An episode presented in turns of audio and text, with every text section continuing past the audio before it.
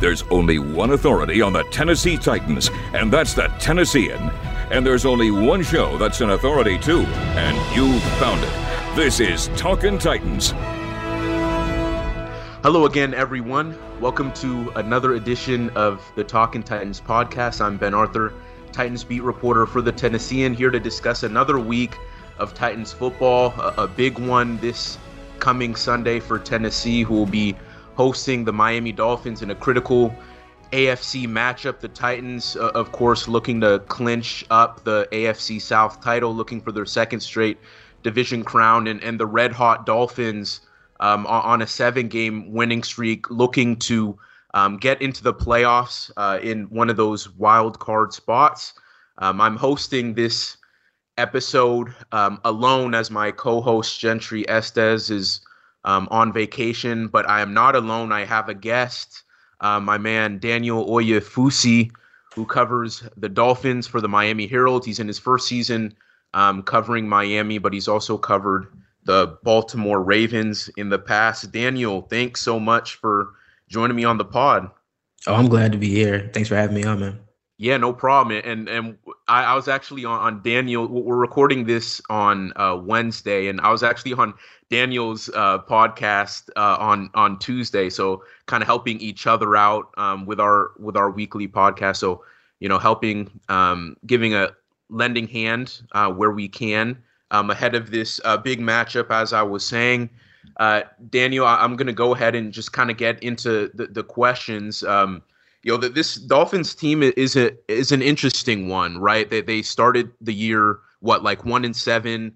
They were on a seven game losing streak. Now they're on a seven game winning streak heading into Nashville. Um, the the first team in NFL history, I, I believe, to go on a seven game losing streak and a seven game winning streak in the same season how has Miami been able to to turn its season around so drastically to kind of get uh, in the AFC playoff picture? Yeah, Ben, it's really been a mixture of a, of a couple things. You know, when you look back at, at that one and seven start, uh, and like you said, seven straight losses. Um, you know, the just nothing was going right for this team. Tua Tagovailoa suffered a broken ribs injury in the second game against the Bills, and he uh, subsequently missed the next three games. So you had Jacoby Brett, Brissett, uh, their backup, in for a lot of those games. Um, the, the, defense just wasn't playing up to the standard of last year when it led the league in takeaways. They were uh, really struggling on third down, not applying pressure. Uh, seemed like they kind of got away from what made them so successful uh, last year. And you know, at that one and seven start, um, you know, that was uh, right a couple days before the uh, the NFL trade deadline, and obviously the first half of the Dolphin season was kind of filled with all these trade rumors and reports involving uh, Texans quarterback Deshaun Watson. And you know, it got to the point where the day after the trade deadline, the the general manager Chris Grier comes out and without saying Deshaun Watson's name, pretty much says, "Yeah, you know, we we looked into getting a top flight quarterback." Um, so it just seems like uh, you know, obviously Tua came back um, in the middle of that losing streak, and he had some pretty good games that weren't enough to get it done against the the, the Jaguars and the Falcons uh, specifically.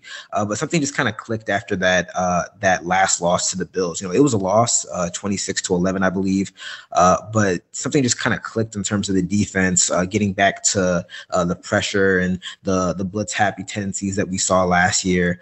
they got it going against the the Texans, a kind of a, a really messy game. Tua sat that game out again because of injury. Uh, and then obviously, I think everyone saw that Thursday night game, prime time against the Ravens, where they just completely flustered Lamar Jackson. And it seems like ever since then, they just been on a roll. Uh, so I think that really this this turnaround has been led by the defense, which is, you know, by the stats, been the best defense since week nine. Uh, but I think having Tua back has really settled uh, that offense. It's still not great. The offensive line has struggled a bit, um, but he's doing just enough and he's playing really efficient football. Yeah, and, and Daniel, I, I want to talk more about the defense in a bit, but to get back on Tua, yeah, the, the, the Deshaun Watson stuff was a really big storyline in the NFL at the beginning of the year. I mean, that was one of the top things people were talking about.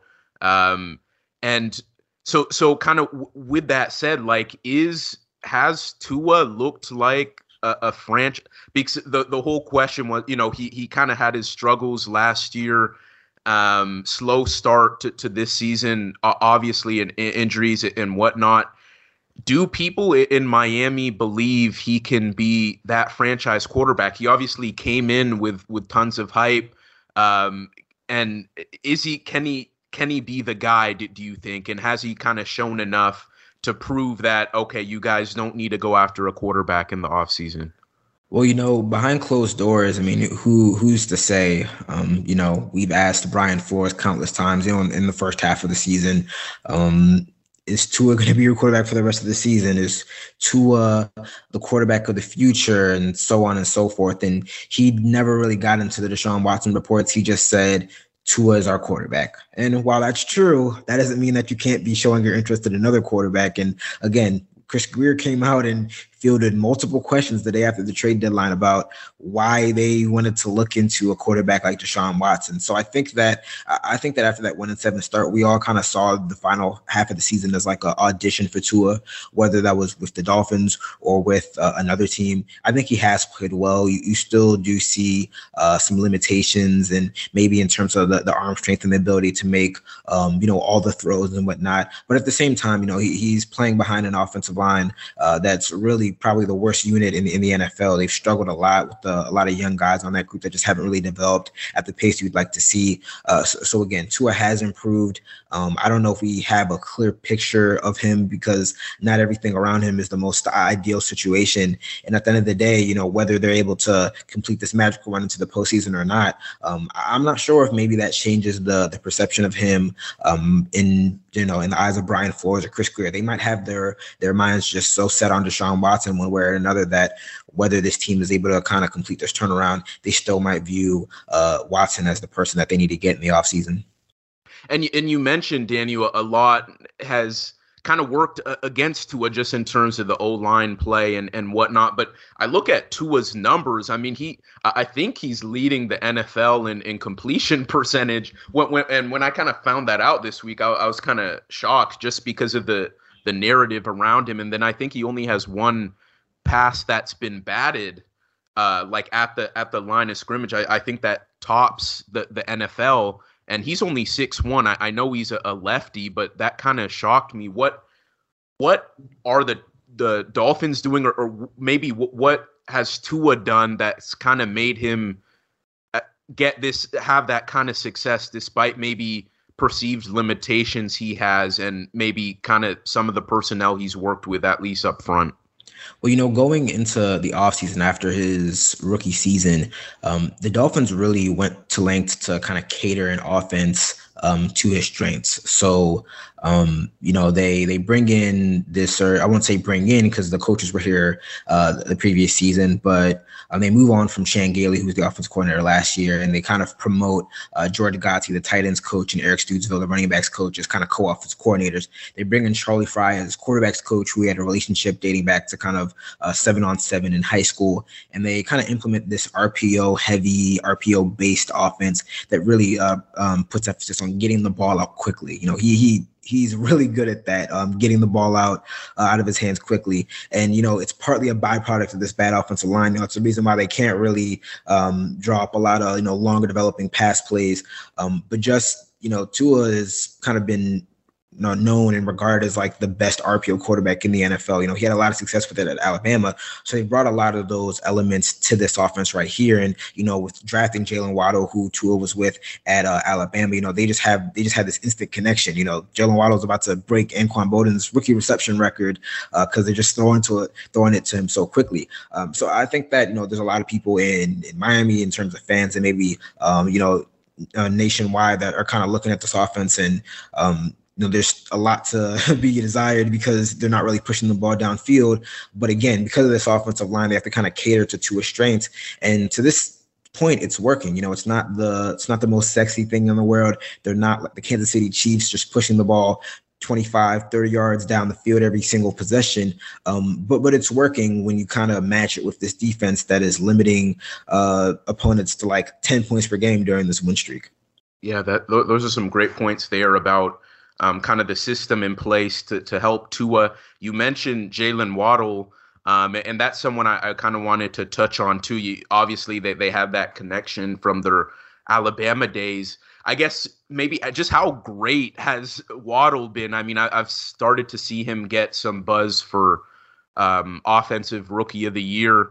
Um, just kind of how, how good has he been, and maybe how has he kind of eased everything uh, for for Tua and for this offense, which, as you said, may not be as explosive as some of the other offenses we see in the NFL. You know, I'll say that in a in a season of kind of inst- instability, especially on that offense. Um, you know, Tua has been out uh, for some games. The offensive line hasn't been that great. Uh, they've had some pass catchers in and out of the lineup. Um, Waddle has really been that stabilizing, consistent force. You know, he's played all but he's played um in, in all but one game, you know, because of COVID protocols. And entering this season, I don't think that they really expected, you know, he was supposed he was going to be a big part of this offense, but I don't know if they expected it to this extent. You know, they had signed Will Fuller in the offseason to a one-year, $10 million deal. They already had DeVante Parker, Mike Gesicki. So this was kind of like this threesome, foursome um, of pass catchers that were all supposed to kind of bring their unique skill sets and help Tua.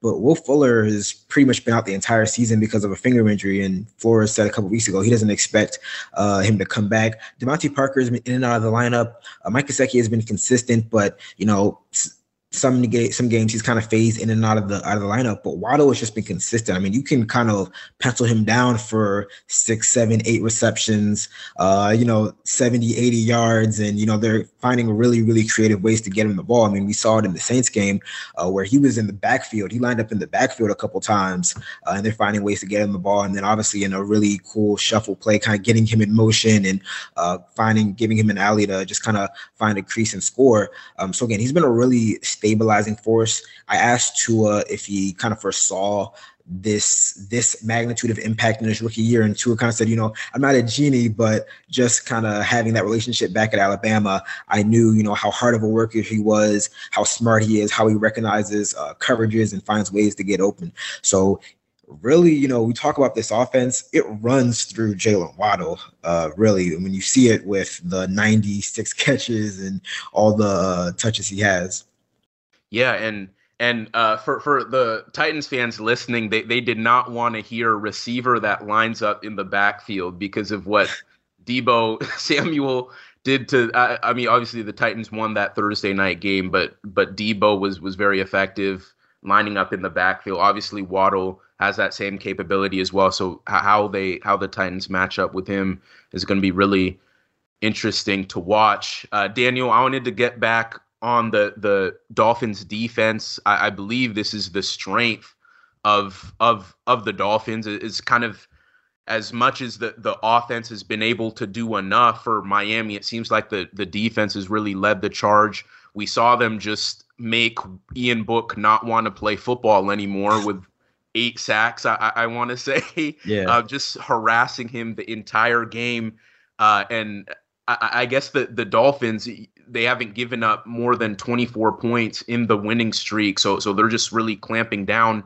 What has made kind of this defense so good? And, and you you were talking about earlier how was you know pretty good last year. They they kind of had that rough patch to start this year. How have they been able to kind of get back on track? Yeah, well, again, I have to go back to that that Buffalo Bills game, and uh, I guess that'd be Week Eight. And again, it was a loss. Um, the game kind of uh, got away from them in the second half. But when we talked to their Pro Bowl cornerback, Xavier Howard, after the game, he said he felt good about what they were doing on defense. He said, uh, We got back to, to what we did last year. And when he said that, he kind of elaborated and said, you know, the the man to man defense, the the blitz heavy tendencies. And I'm not to this to this day, I'm I'm still not sure why they didn't rely on that more often. You know, the, their defensive coordinator Josh Boyer said that hey, every year you have to kind of reinvent yourself, and you know teams key on to what you do well. Um, but again, it really starts with the pressure um, you know, they've had some they had some new guys uh, come in there, specifically Jevon Holland kind of taking over uh, as a rookie free safety, Jaelan Phillips as a outside rookie outside linebacker, pass rusher. Um, but for the most part, those guys, you know, that were there right now, they were in this system last year. So I think it just kind of took a couple games to get the new pieces in there, get them acclimated. And again, it, it comes back to the pressure. You know, if they get in second and long, third and long, they're showing that zero blitz where they have everyone lined up at the line of scrimmage. Um, sometimes they're going to bring everybody sometimes they're going to drop some guys, and it's that like deception that's just tricking a whole bunch of uh, quarterbacks right now. And again, it starts with that pressure up front. Um, they're just making life miserable for a lot of quarterbacks. And, you know, I will say, you know, a lot of Dolphins fans don't want to hear this, but, you know, they have kind of feasted on some some subpar quarterbacks. Um, and it, I think that this Sunday will be a really interesting test against a more experienced uh, veteran quarterback in Ryan Tannehill. But you got to give them credit for just really turning everything around. I mean, if you look at the numbers from Week Nine when that win streak started, uh, they lead the league in sacks, and now they lead the league in, league in sacks for the entire year. Um, they're they're turning the ball over. They're getting off the field on third down. So it was really a complete turnaround for that defense. Yeah, the the pass rush, that Dolphins pass rush against this Titans O line is absolutely going to be one of one of the big things to watch. The Titans, of course, have had pass protection issues all year, and now they've kind of had some guys in, in COVID protocols. Taylor Lewan just coming back, uh, but uh, still have some guys out. That that's going to be uh, kind of a fun battle to watch there. And, and kind of before I, I ask Daniel, more more stuff about the the Dolphins. I wanted to tell you guys about the new sports app we've launched as part of our USA Today family. USA Today Sports Plus is the new app that pat, that puts the fans first. Get the latest scores, stats, and standings, and enjoy interactive experiences with our award-winning sports writers. Download USA Today Sports Plus from the Apple or Google Play stores today. USA Today Sports Plus. Dot fan harder. Now, Daniel, um, as kind of an insider uh, uh, with this team, I- am wondering, um, like, if you're kind of a Titans fan, uh, what about the Dolphins maybe isn't talked about as much um, that maybe uh, you should maybe be concerned about if you're a fan uh, uh, for the Titans. Maybe not. We, we kind of know the main storylines, right? The the Dolphins pass rush, uh, kind of a, Tua kind of playing efficient ball within this RPO offense, but maybe what's something that's maybe not talked about as much um, outside of Miami that maybe people here should know about this Dolphins team? That's a good question. That's a good question. I mean, I think one thing that we haven't maybe given Tua enough credit for, and really that offense is that, um, you know, they they don't make they make life hard on themselves sometimes. Um, but they don't really turn the ball over too much. I think that that's one that's been one really big thing for Tua. Um, and I've kind of viewed over the course of this win streak, the offensive job is like just don't mess it up. You know, you might take a bad sack, you might have a three and out every now and then, but they haven't really thrown a lot of bad interceptions or kind of debilitating turnovers. Now, I will, say in the past three games, Tua has thrown three interceptions, um, which is his his most in, in a while. You know, prior to that, he went like the previous seven or eight games, only turning the ball over once.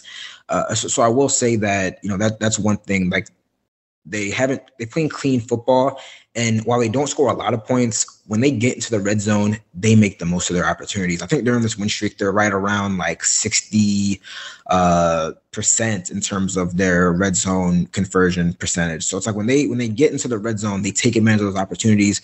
Um, they have Waddle, who's a really shifty guy, so they they go to him in the red zone. They have a lot of really creative plays for him, and and that's the one thing I would say. You know, they they kind of struggle in between in between, you know, from the from the 20 to, to the 20, they struggle there. But it's like once they get inside the 20, um, that's when you start see a lot of the creativity there. So if if I'm you know a, a, Titans fan, if I'm you know watching this matchup, it's one where you just want to try to make Tua as uncomfortable as possible because there's this kind of some people there's kind of narrative that he's like a one read quarterback. You know, if he doesn't see that one read, he's gonna he's gonna you know do something dumb. And while I don't necessarily agree with that 100%, he does have a tendency when he gets out of the structure of the original play to kind of to kind of get out of himself. You know, he's a really smart guy. He's a real decisive guy. But sometimes when he gets out of the structure of the play, you know, he's not a Lamar Jackson or Kyler Murray. He's not going to start running around and running in circles and try to make something happen. Um, he can kind of have a tendency to to throw a throw a bad pass there. You know. Okay. And um, I guess, Daniel, before we get into our, our, our predictions, um, I have to ask about maybe the, the Miami side of the whole Ryan Tannehill thing. He was obviously with with the Dolphins for um, seven years. Um, uh, I guess really a lot, lot of injuries, kind of mediocre teams, kind of defined Tannehill's time there, and then he kind of comes to Tennessee and gets his career on track. I guess um, I, know that that in terms of personnel wise, that there maybe aren't too many players on the current Dolphins that were there when uh, Tannehill last played for them, but maybe just how have the Dolphins, the the, the GM, Coach Flores um, I believe he he maybe was just coming in when Tannehill was going out. How how how have they kind of discussed uh, what uh, to Tannehill's time in Miami and just kind of facing him again? Well, well, you're right in that uh, when the team hired Brian Flores, I guess you know after that 20 uh 2018 season kind of going into the 2019 season um they they kind of had a decision you know, whether they wanted to, you know, keep Ryan Tannehill or go separate ways. And obviously, you know, bringing a new coach and them kind of starting this rebuild, they wanted to go their separate ways. And it's funny, uh, Brian Flores was asked on I believe it was Monday or Tuesday after the game, um, multiple times about Ryan Tannehill. And he really didn't want to get too much into it. Obviously, he didn't coach him, but he had nice things to say about him. Said he's a smart veteran quarterback who who's tough minded and whatnot. Uh, so he didn't want to talk too much about it. But we, like you said, there, there's not too many players remaining from the Dolphins that you know, played with Ryan Tannehill. We did actually speak to uh, Durham Smythe, the tight end, and Mike Gesicki, another tight end, who were rookies in uh, Ryan Tannehill's final season. I believe was the mm. 2018 season, and they were really complimentary of him. You know, Durham Smythe said that he shared a, a locker next to, or he his locker was next to Ryan Tannehill as a rookie, and he said he was just a very uh, a very uh, great leader, um, a veteran that they could lean on and kind of show them the ropes. So they were all really complimentary of them. and kind of on the other side, I, I, saw that Ryan Tannehill was complimentary as well, um, and said he has no ill feelings, you know, regarding his time in Miami. But again, I'm sure that he'd love to, you know, kind of stick it to his old team oh, in a high stakes game. exactly, you know. Yeah, yeah. The, obviously there and, and, look, there there have been some worse breakups like in in the NFL. I mean, I, I don't think there's any animosity between these sides at all. Um, it just, I mean, he was there for seven years. I mean, it's yeah. not like they gave up on him necessarily. It just it was just kind of time to kind of move on. But I mean, from like you said, from Ryan's perspective, he would love to beat uh, the Dolphins, and and in this game, if they win, they they clinch the the AFC South um, title. So, um, Daniel, any any prediction uh, for this game? I I know it's still relatively early in the week. Uh, we're recording this Wednesday evening, but uh, what, what's kind of your feel on this game? Do you think T- Ryan Tannehill will get his, I guess, his revenge, if you even want to call it that, or do you think the Dolphins can pull this one out? Yeah, from the Dolphins' perspective, it's it's interesting because again, during this seven game winning streak, I mean, they've only beat one team um, above 500, and that's the Ravens. Um, back when you know they were kind of considered an AFC contender, the, the wheels were kind of falling off there, but it's still an impressive win nonetheless. Um, you can't really take much from this past win when they beat up on a Saints team that was decimated by COVID 19. So this is really probably the best team that the Dolphins are, are going to face since week eight when they lost to the Bills. And while I do think that there's the potential for the Dolphins defense to make it a long day uh, against that offensive line and with Ryan Tannehill, I do think that the Titans are going to have the ability to test the Dolphins through the air, unlike they've seen in you know the past two three months you know um, aj brown being back is going to be really helpful. It's going to be a really good matchup with byron jones and xavier howard. If julio jones is able to come back i mean that's that's just going to be a, a, great matchup to watch the entire 60 minutes.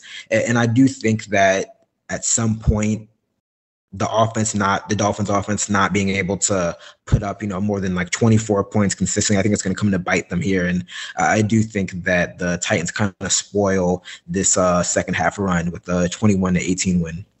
Yep.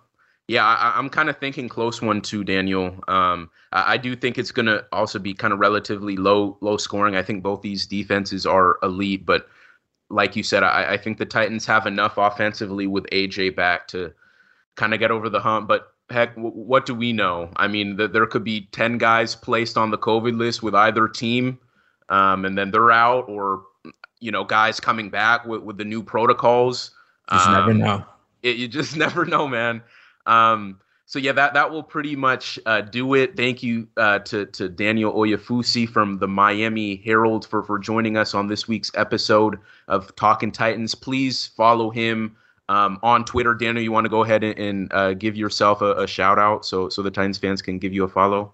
Yeah, of course. You know, you can find me on social media, Twitter specifically at uh, at Daniel Oyefusi. That's uh, D A N I E L O Y E F U S I.